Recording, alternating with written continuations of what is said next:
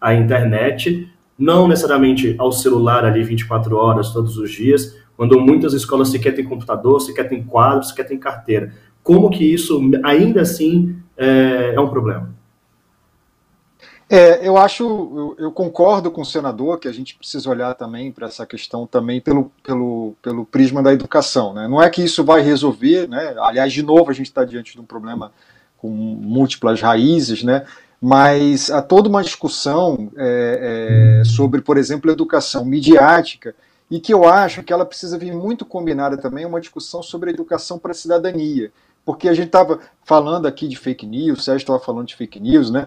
É, por vezes é, as pessoas acham que o, o, o, o, que dando um treinamento, né, que ensinando as crianças ou os pais a como identificarem o que é uma fake news, isso vai resolver o problema. Isso não vai resolver o problema, porque na raiz desse problema tem algo muito mais sério, que é uh, os nossos mecanismos de os viés de confirmação, a nossa tendência a buscar uma narrativa que confirme o que a gente já acha, e aí vem as redes sociais e em momentos extremos, grupos organizados explorando esses, esses, essas, é, essas estratégias né, de, de você polarizar o ambiente de modo a você criar é, é, realmente pessoas que se odeiam, né, que vivem em bolhas, que consomem só aquilo que, que elas estão é, é, querem ouvir, e aí você não tem contato com outras bolhas. Isso aí tem muito a ver com a educação midiática, é, de entender como é que são esses mecanismos, como é que é o funcionamento das redes, é, como é que é o funcionamento também da grande imprensa, como é que você se informa melhor, como é que você busca fontes confiáveis, mas tem a ver muito com a educação para a cidadania. E, e, ou seja, a escola pública, principalmente a escola pública, por excelência, o melhor local para você trabalhar para você lidar com a diversidade, porque ali você vai ter pessoas que é, discordam de você, você vai ter conflitos, conflitos fazem parte da natureza da escola, assim, é, não é, é impossível ter uma escola sem conflitos. É sempre bom dizer, só voltando uma questão que a gente quando estava falando lá de violência na escola, diariamente no Brasil, é, 50 milhões de crianças se encontram com 2 milhões de professores em 180 mil escolas e na maioria dos casos as relações são harmoniosas. Porém, obviamente, quando acontecem casos de muita violência, é óbvio que a gente tem que ficar atento, principalmente quando são, são casos tão dramáticos. Mas a escola pública é o local propício para a gente fazer essa discussão, para a gente aprimorar bastante esse convívio para a cidadania, que é algo que falta, e não só pelas crianças, a gente tem visto como adultos, né, nós adultos no, nesse país em vários outros países, né, a, gente, a, a gente não está preparado para esse exercício da convivência democrática, respeitosa, isso é fundamental para criar uma cultura de paz na, na, na, sociedade. É óbvio que quando a gente fala de cultura de paz, a gente não está defendendo que apenas isso vai resolver problemas sérios como a, a, a, o ódio nas redes ou ataques a escolas, é muito mais complexo. Mas um dos elementos, principalmente quando a gente olha no longo prazo, para a gente trabalhar com essa questão da violência nas escolas e do convívio democrático e civilizado entre todos, é sem dúvida nenhuma a educação midiática e a educação para a cidadania nas escolas. Até fazer uma pergunta que dá para associar as respostas de todos, podem até comentar uma resposta, uma pergunta para todos vocês. Mas vou direcionar ao Sérgio primeiro, que eu quero saber quais são os pontos na sua avaliação, o Sérgio, desse PL das fake news, ou que está lá no Congresso agora, que você acha que de jeito nenhum as big techs vão aceitar, que isso aqui, se os senadores ou se os congressistas aprovarem, vai dar muito chabu. E queria ouvir até do senador Alessandro como que é o lobby dessas empresas lá dentro hoje se elas fazem de fato muito, muito entrave e barreira. Pode começar, Sérgio, e aí vocês se é. complementam. É assim, uh, tem o. No Marco Civil da Internet tem o, que, o artigo 19, né? Que ele. Olha, minhas cachorras ficaram loucas aqui. É, é o, o Twitter, o, o 19, eu, eu só tenho três só. E o Marco Civil da Internet, o artigo 19, ele, ele é muito parecido com a Section 230 lá do, do da regulação americana que diz que as plataformas não são responsáveis pelo conteúdo que é publicado é, nelas, né? E só podem tirar mediante é, determinação judicial. Esse é um ponto que, que as plataformas vão lutar o máximo que elas puderem, né? É, é elas não querem ser proativas na, na, na, na, derrubada de posts por vários motivos, assim, é custoso, eles também não, não querem se interferir no que eles chamam do, de do, do, discurso de, uh, de, liberdade de expressão, né, da, da nessa prerrogativa da, da, do cidadão e tal. Então, é, é uma área muito sensível para eles, né? E, e eu, eu, acho que as big techs vão, vão lutar muito contra isso. E, e agora tem que ver aí, tem que perguntar para o senador e, e para os deputados lá como é, que, como é que vai ser esse cabo de guerra entre, entre essas empresas e, e, e a política. E o outro ponto também importante, que eu, como o senador mencionou, da remuneração dos jornalistas, é, é um tema muito espinhoso. É, eu faço parte de algumas associações de jornalismo e ninguém consegue concordar o que é melhor, né? Porque se a gente for remunerar, a, Globo está brigando com as big techs porque quer ser remunerada, e, e aí se a Globo for remunerada, a Folha quer ser remunerada, se a Folha quiser ser remunerada, é, as, as, empresas menores de comunicação querem ser remuneradas, se a empresa menor de comunicação quer ser remunerada, o perfil X ou Y que produz conteúdo quer ser remunerado, e aí, enfim, é, é muito difícil chegar num equilíbrio. É, é, e, enfim, tem muito. E fala assim: ah, tem que ser baseado em audiência, tamanho da audiência. Pô, mas até aí o, o Jornal da Cidade Online, que é um veículo de desinformação reconhecido aí no, é, é, é, como veículo de desinformação por muitas organizações, tem uma audiência muito grande, muito maior do que muito veículo sério e tal. Né? Então, como é que a gente chega nesse equilíbrio, né? Então, é, são dois pontos que eu acho que vão dar muito problema aí na, na aprovação. Mas acho que ninguém nega, pelo menos nenhum lado nega, que é necessário ter algum tipo de regulação urgente em relação a isso. É, nos últimos anos, a gente teve uma aceleração dessa compreensão. Né? Lá atrás, quando a gente apresentou o projeto e conseguiu votar e aprovar no Senado, foi uma batalha. Né? Os, os, grandes sites, as plataformas desinformavam, né? apresentavam textos, apresentavam vídeos com conteúdo que não condizia com o texto do projeto de lei, né? claramente desinformado. E a gente enfrentava Ou seja, as próprias Big Techs faziam fake news. É, exatamente, exatamente, desinformavam com muita clareza. Os bolsonaristas reagiam de forma bastante dura e, e grupos progressistas também reagiam alegando um risco é, de censura. E aí veja, o texto que o Senado votou não fala em nenhum instante em conteúdo. A gente não entra no, entra no debate de conteúdo, porque conteúdo é muito difícil, a gente não pode ter um Ministério da Verdade, né? isso não é compatível com uma democracia. O que o projeto faz é dar viabilidade contemporânea para aquilo que já está na Constituição. É livre opinião, mas é vedado o anonimato. E no ambiente digital hoje, com contas falsas, com desinformação, você muitas vezes não consegue identificar o autor do crime. Então, trazer as empresas para esse centro de informação, mostrar que elas ganham muito dinheiro com isso, mostrar que elas têm as ferramentas para fazer o cerceamento, e é muito fácil de você ver isso. Você tem a todo instante é, contas desabilitadas, perfis suspensos, é, e, enfim, elas têm os dados todos, é só literalmente um direcionamento. E que eles não fazem porque financeiramente não é interessante. É, acho que a gente superou algumas barreiras. É, os fatos graves que seguem acontecendo impulsionam a aprovação. A gente não pode ignorar o tamanho da bolha de desinformação que levou pessoas a um nível de alienação é, que hoje os, os, vários presos do 8 de janeiro mostram.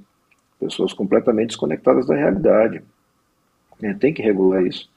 E acredito que, que vai ter sucesso. O conteúdo final a gente só vai saber mais adiante, mas eu tenho a expectativa de uma legislação positiva. Posso só complementar aqui, Daniel, que o, o senador tocou um ponto importante é, é, que, que, assim, às vezes quando eu, eu, toquei nesse ponto com algumas. Eu tenho amigos e conhecidos que trabalham nessas empresas de Big Tech e tal, e sempre que eu toco no, no, no tema do dinheiro, né, da grana, que, nem, que nem o senador falou, eles ganham muito dinheiro com isso. Assim, como é que uma empresa que fatura 290 bilhões de dólares por ano, que nem o Google, não consegue fazer uma, uma uma moderação, um monitoramento ativo contra a violência na, nas escolas, por exemplo, ali. Né? Consegue até melhor que o Twitter, porque o Twitter, depois que o Elon Musk comprou, eles cortaram tudo. Mas assim, são empresas bilionárias que faturam muito dinheiro em cima disso aí. Como é que você não tem tecnologia ou até moderação humana né, para entender é, é, é, o que está acontecendo ali sob o capô, né? É, é, muito fácil, inclusive tem um, tem um pesquisador aí, né, um jornalista, pesquisador, Guilherme Felice, durante a pandemia, né, o, o YouTube é, proibiu o vídeo com desinformação sobre vacina, né, hesitação vacinal e tal. E, e aí o, bastou os vídeos trocarem a, a, a, vacina, trocarem a letra A pelo 4, né, parecendo com A, e, e, a moderação não pegava mais esses vídeos, os vídeos ficavam no ar dias e dias, até alguém denunciar o negócio, né. Então, o que seria uma coisa bem simples, né, pensar essas variações, fazer um monitoramento que vai um pouco além da busca textual lá e tal, é, é, é não, não, é difícil de compreender, né? O que entra no que o senador falou, que é o, só pode ser uma motivação financeira, né, de apresentação de resultados e tal. Então, por isso que, na minha opinião, a, a, a uma legislação compreensiva, né, e eu não sou jurista, não sou advogado, né, mas eu entendo que uma legislação compreensiva e concordada e debatida né, com a sociedade civil e tal, vai ser muito importante para que essas empresas tenham prestação de conta do, do, que elas fazem, porque é inacreditável que, que seja como está agora, entendeu? Ou seja, tem até um comentário aqui do Bruno que vai um pouco nessa linha que você estava falando, que era assim: os algoritmos reforçam recomendações de conteúdo similar ao que você consome. O crime é do autor, a repercussão é da mídia, que é outra opinião do Anelo. Mas a ideia também de que está lá, você está se alimentando só daquele tipo de informação que você já consome, que é uma coisa que a gente viu muito no WhatsApp, né? Por que, que aqueles grupos bombaram tanto? Porque você só consome ali aquilo que você acredita, não tem espaço para um contraditório e acaba dando voz à sua loucura ali, né? Então você, opa, legitima aquilo que você pensa e você se acha no direito de eliminar qualquer outra forma de pensamento discordante do seu. Agora, acho que essa pergunta de um milhão, né, o, o, o Góes? Aqui, quando a gente está falando de política, a gente viu isso de forma muito evidente nas eleições. Você se alimenta daquilo que você quer. Tá na base das escolas também, talvez, mudar ali, não sei, no currículo, algo de ensinar isso ensinar, ensinar o básico, né? Que você tem que ouvir o diferente do que você pensa. Não, isso tá, tá na nossa. Assim, se você olha o nosso documento que norteia o currículo das escolas, que é a Base Nacional Comum Curricular, tem vários, é, em vários pontos a base, inclusive nas, nas competências gerais, né, que são as, as principais, né, que depois vem todo o detalhamento, o que, que vai ser trabalhado série a série, isso está tudo lá, né, assim, tem vários caminhos que os professores podem trabalhar para chegar nesses temas em sala de aula. Agora, a, a, a, tentação sempre nossa é achar que isso vai ser simples, que vai ser, vai ser fácil, vai ser resolvido. E tem, é, é eu gosto muito do livro, de, um, de, uma pesquisa feita nos Estados Unidos, com professores que traziam temas de é, dois pesquisadores.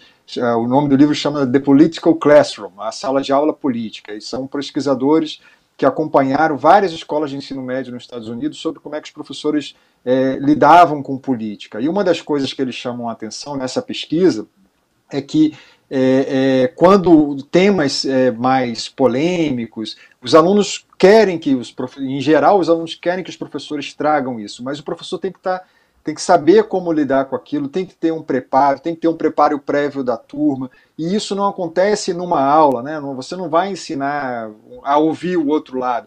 Isso aí é algo que, assim, que você precisa trabalhar constantemente. Então não é um trabalho de um professor é, de sociologia, de filosofia ou de língua portuguesa tem que ser realmente um trabalho constante, tem que, aquilo tem que fazer parte do projeto é, político-pedagógico da escola e ser trabalhado desde o início, porque é, é quase como é, é, lutar contra a nossa natureza. O, o, a nossa tendência natural é a gente querer, nos traz conforto a ouvir alguém que diz o que a gente pensa. E nos traz desconforto, essa é a verdade, ouvir alguém que a gente discorda. Então, para você treinar o seu olhar de respira, vou procurar uma informação confiável, vou ler alguém que eu discordo. E o que eu acho que é assim, o, o grande objetivo, né, de, um dos grandes objetivos da educação devia ser esse, né, você procurar é, é, a, através desse diálogo, quando é um diálogo respeitoso e construtivo, nem sempre você vai mudar de opinião, mas o seu argumento vai ser melhor. E tem várias pesquisas mostrando quanto que, por exemplo, empresas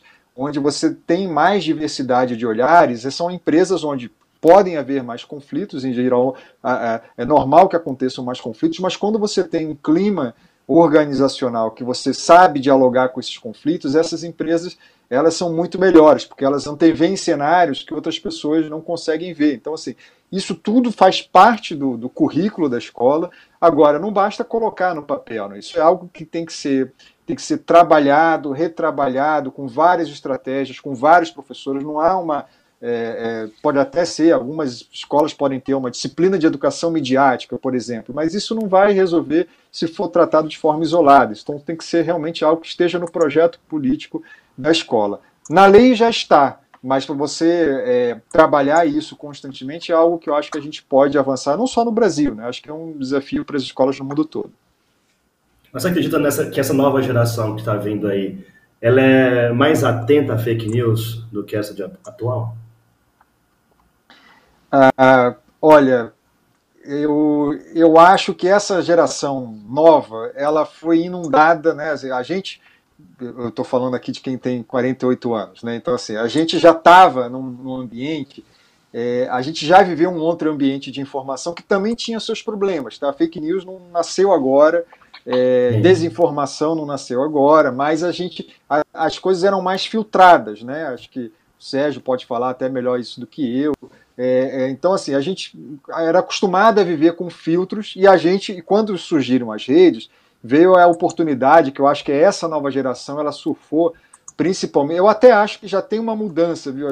Uma primeira geração dos primeiros é, encantados né, por esse mundo digital, acho que era aquela ideia de que, olha, eu, com o celular na mão, eu vou ali numa manifestação, faço meu vídeo eu conto a verdade, né? E aí você espalha a verdade e geralmente essa verdade chega a quem quer ouvir aquela verdade que você está propagando ali. Então, é, é, tinha uma certa ingenuidade. Claro que as redes têm sua potência, né? Assim, tem muitas coisas para as quais elas servem e nos melhoram como sociedade, mas esse, eu acho que agora a gente começa a falar mais, eu acho que começa a, a indústria de, de é, é, é, é essas big techs, né? Eu acho que elas começam a ser tratadas hoje um pouco como é, como a indústria de cigarro começou a ser tratada, né? A indústria poluidora. Então a gente já começa a ter uma reação da sociedade. E aliás, esse é um ponto muito importante. De novo, dialogando com o ponto que o Sérgio falou, né, da, da, da, da, se, se é preciso que as big techs tenham mecanismos, algoritmos, computadores, inteligências, mas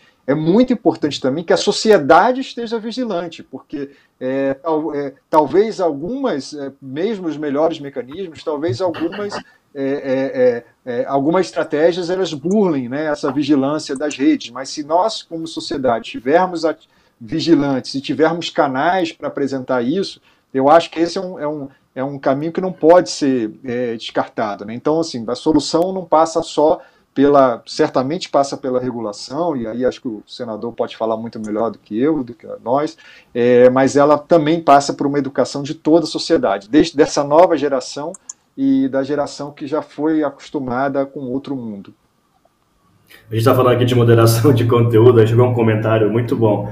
Que é mais ou menos isso, né? Deixa de uma forma mais lúdica o que a gente está falando, que é da Ana Cláudia Maia. Ela fala assim: minha filha usou o Google para pesquisar esmalte azul. E agora eu recebo anúncios de esmaltes em todas as minhas redes sociais. Mas as redes não identificam redes de ódio?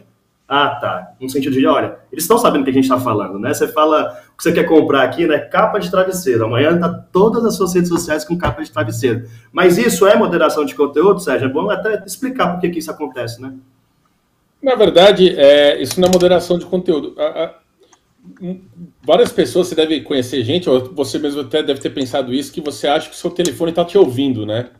Ah, nunca mencionei que eu queria fazer uma viagem de repente eu tenho um monte de anúncio de viagem. Mas na verdade o algoritmo dos caras é tão sofisticado que é, ele muitas vezes consegue até prever o que você quer com base em, não só em busca, como leitura, né? Você não precisa ter uma, uma um prompt, né? uma pesquisa ativa, ah, quero viajar, né? Você leu três matérias que tem que tangenciam um pouco, que tem a ver com viagem, e aí você parou por um segundo a mais num post de viagem ou coisa assim, e aí ele vai montando um perfil online seu de escolhas e, e, e, e detalhes e interesses, e ele vai, ele consegue achar exatamente o que você está querendo, né? Obviamente ele erra às vezes, mas É, e obviamente, se você digitar esmalte lá, ele vai saber que você quer esmalte, aí ele vai colocar direto lá. Mas às vezes é muito mais sutil do que isso. Ele monta aquele próprio perfil para você.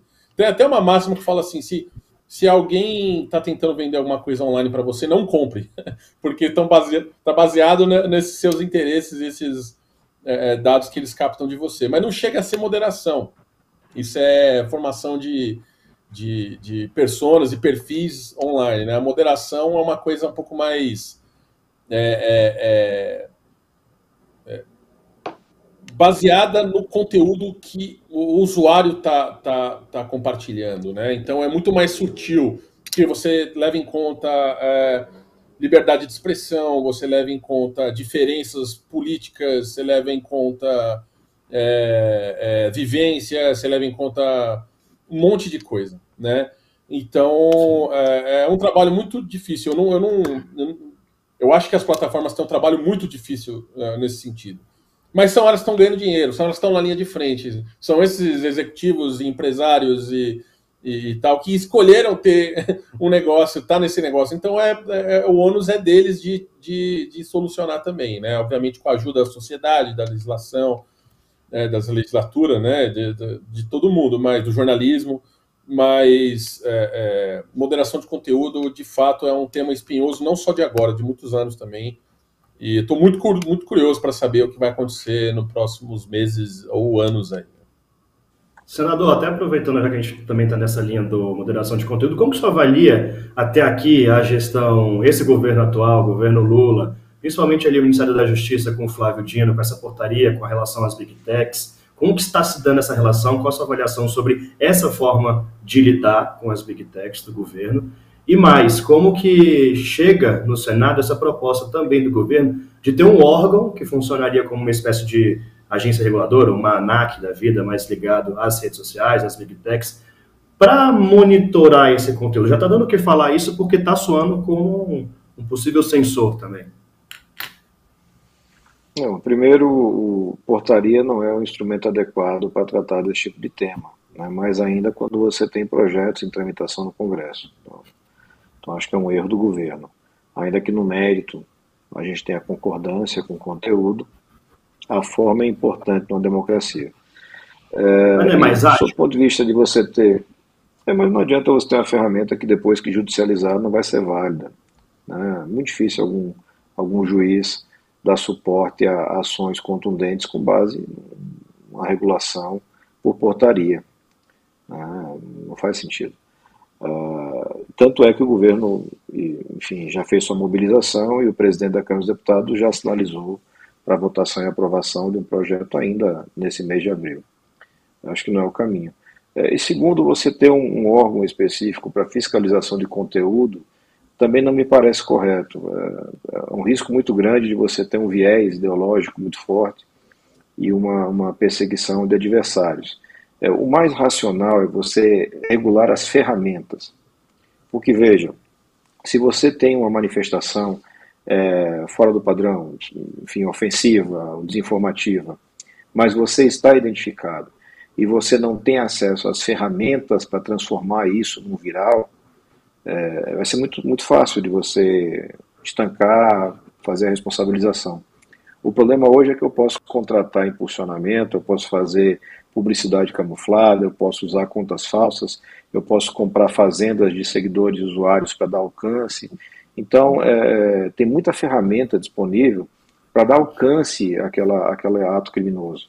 E, e, por isso o projeto do Senado foi nessa linha: vamos regular as ferramentas, vamos evitar o anonimato, vamos criar mecanismos para poder coibir o crime sem entrar no debate taxativo do que é verdade e do que não é verdade, porque isso é uma discussão que em última instância, tem que ser feita pela justiça.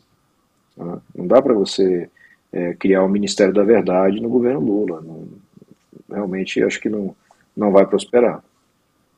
Você acha que o texto está sendo desfigurado na Câmara? Não, a gente tem que ver. O Orlando tá, o deputado, o deputado Orlando Silva está mexendo novamente no texto. É, precisa esperar o resultado final é, é natural, porque é um tema de alta complexidade, com muitos grupos fortes de interesse. É, a nossa expectativa é que seja um texto enxuto, objetivo e que foque em ferramentas e não em conteúdo. se caminhar para conteúdo, o risco de erro e até de dificuldade de aprovação passa a ser muito grande. Posso fazer uma pergunta para o senador, Daniel?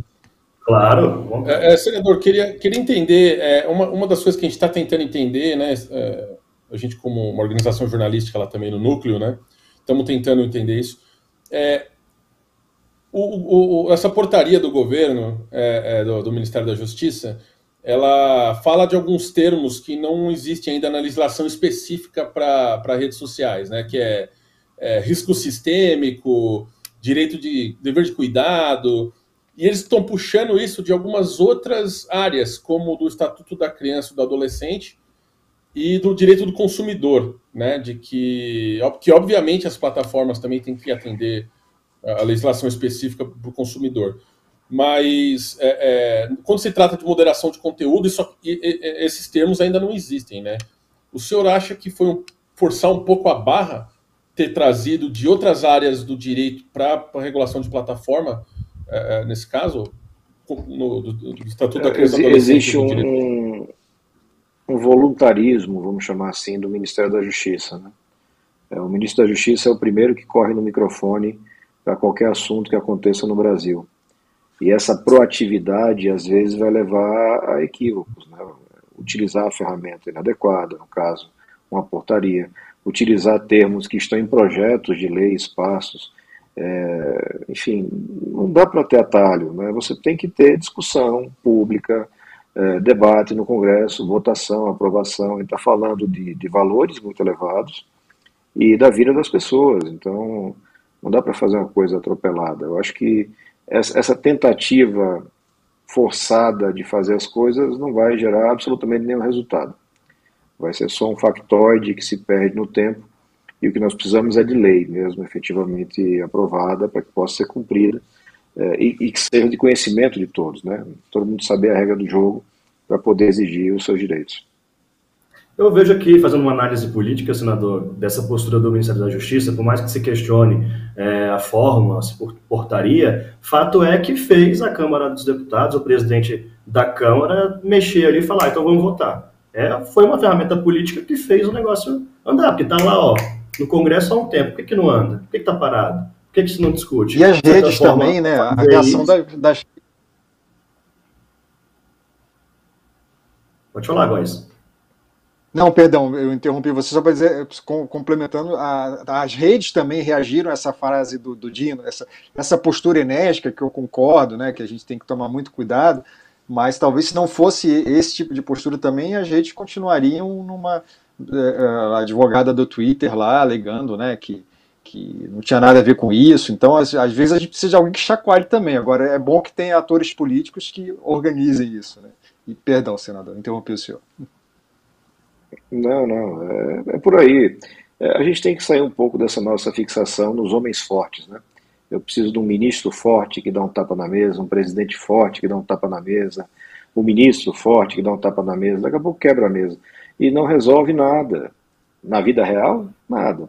Você cria.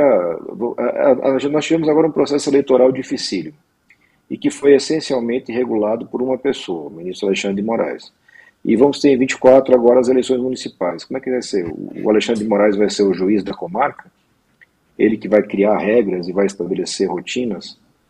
É, não dá para ser assim. A gente tem que ter regra aprovada, votada, texto de lei, e, e que seja igual para todos, que permita defesa, ampla defesa. É, acho que é, esse tipo de postura desse jogo político faz algum sentido, mas ele tem que dar um passo adiante, que é votar. E eu acho que o presidente da Câmara dos Deputados já sinalizou nesse sentido. Aproveitando esse tema, Carlos Bolsonaro, já que está abrindo mão aí das redes sociais do, do pai, senador, então é um alívio aí para as eleições municipais? Como é que você ouviu essa notícia? Ele está triste, viu? Está magoado. Acho que é uma questão familiar aí, birra de menino, os pais resolvem é, no tempo certo. Esse, esse, movimento, esse pêndulo aí dos Bolsonaro já se viu várias vezes. É, normalmente é para desviar a atenção de alguma coisa.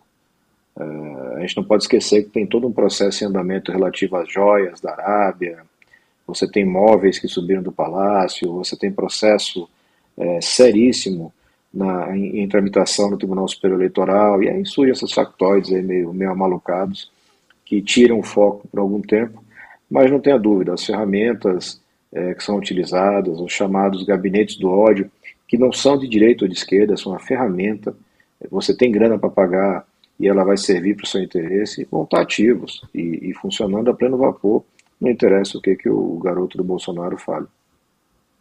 Vou puxar até com você, Sérgio, porque querendo ou não, gostando ou não, o fato é que Bolsonaro e as redes sociais foi um exímio usuário das redes sociais, ou soube usar para os interesses dele de uma forma, assim, muito bem feita, com Carlos Bolsonaro tendo, liderando essa estratégia.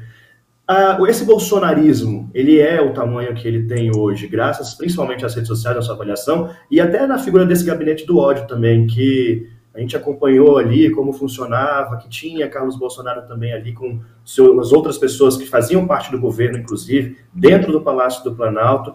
Como que o bolsonarismo se valeu dessas redes sociais e hoje, como que esse governo está usando, tá usando as redes sociais é, para, de certa forma, tentar essa mesma estratégia para os próprios interesses? Se está tendo ou não um efeito semelhante ao dos Bolsonaros? É interessante de notar é, é um pouco a, a, estratégia né, desse governo para o passado. Assim, sem dúvida, Bolsonaro é, e o Carlos Bolsonaro também, os Bolsonaro, souberam usar as redes sociais muito bem é, pra, a favor deles, é, principalmente para criar divisionismo entre é, grupos políticos é, diferentes, né, entre ideias, ideologias diferentes, criar esse atrito constante é, a ponto de uma deputada na véspera da eleição é, sair apontando uma arma para um cidadão no meio da rua, né? Então, assim, esse tipo de, de, de, de, cenário que foi se criando. Uma coisa que acontece agora com a esquerda no poder, né, é, é, menos essa questão do divisionismo ainda existe, tá? Não estou falando que não existe mas existe menos a questão de botar o terror nas pessoas, de criar o divisionismo, do ah, o comunismo vai vir para te matar, que o Bolsonaro utilizava, e tá mais para o puxa-saquismo. Porque é muito difícil você ver é, é, críticas é, é, é, é vindas da, do próprio campo do governo. Eu sei que é, claro, são aliados e tal, mas assim tem muitas coisas acontecendo que são passíveis de críticas e críticas construtivas né? Essa portaria, por exemplo, né? É, acho que todo mundo sério que estuda redes sociais, direito e lei, achou essa portaria uma aberração. E, e por algum motivo, é, é, é muitas pessoas, né, que não precisa nem estar na base do governo, que são twitteiros, que são pessoas dando opinião na internet, só mais uma pessoa dando opinião na internet, mesmo assim não consegue é, é, fazer essa crítica construtiva, fazer essa é, essa reflexão, né? Então, agora, né, existe ataques, existe divisionismo e tal, embora eu acho que menos, mas essa questão do puxa-saquismo, que também tinha no Bolsonaro, né, bastante, mas está tá um pouco mais em evidência agora, né? A ausência de crítica de atores que poderiam criticar é, algumas coisas que o governo está fazendo para melhor, porque o próprio Lula tinha falado, não, críticas, eu queremos ouvir as críticas, o feedback, mas obviamente nenhum governo quer escutar crítica, né? É só escutar o que está fazendo certo, né? Então é isso, é a diferença que eu vejo entre os dois agora. É, até com as falas de Lula agora sobre a guerra na Ucrânia e Rússia, isso ficou um pouco mais evidente, né? As, as críticas ao falar que a culpa era dos dois ali, dos dois países, ele foi bastante criticado, mas você vê até como as pessoas, ao criticar o, o presidente, elas vão com o pé no freio, né? Elas não vão como se fosse um próprio adversário político.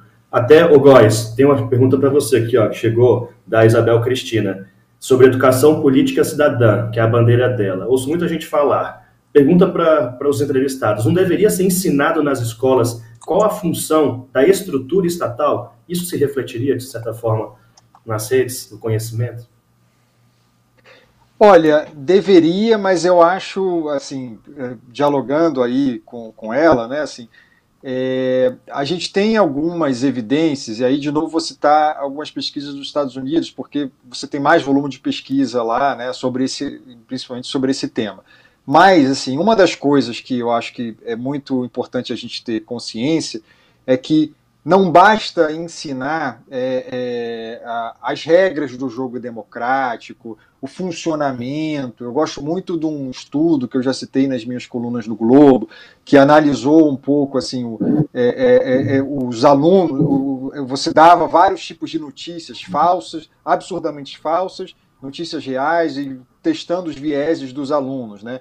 E os alunos que tiveram é, e você fazia vários pré-testes para saber qual era a posição política do aluno antes, você também fazia um pré-teste para saber o conhecimento daquele aluno sobre as regras do, da democracia nos Estados Unidos. E o interessante desse estudo é que ele mostra que o conhecimento das regras do jogo ou do, do das estruturas, assim, para usar um termo aqui do, do Paulo Freire, essa, essa essa educação bancária de, de, transferência de conteúdo, de transmissão de conteúdo do professor para o aluno, ela não é suficiente. Né? Claro que é importante que o aluno conheça as regras do jogo democrático, as estruturas de poder, é, mas você precisa praticar, né? Esse exercício de você praticar convivência democrática e civilizada é, é, é um exercício que tem que ser cotidiano. Então, concordando com ela, eu digo que é essencial, é fundamental, mas não é suficiente. Né? Isso passa por, por, por algo que precisa ser realmente trabalhado, porque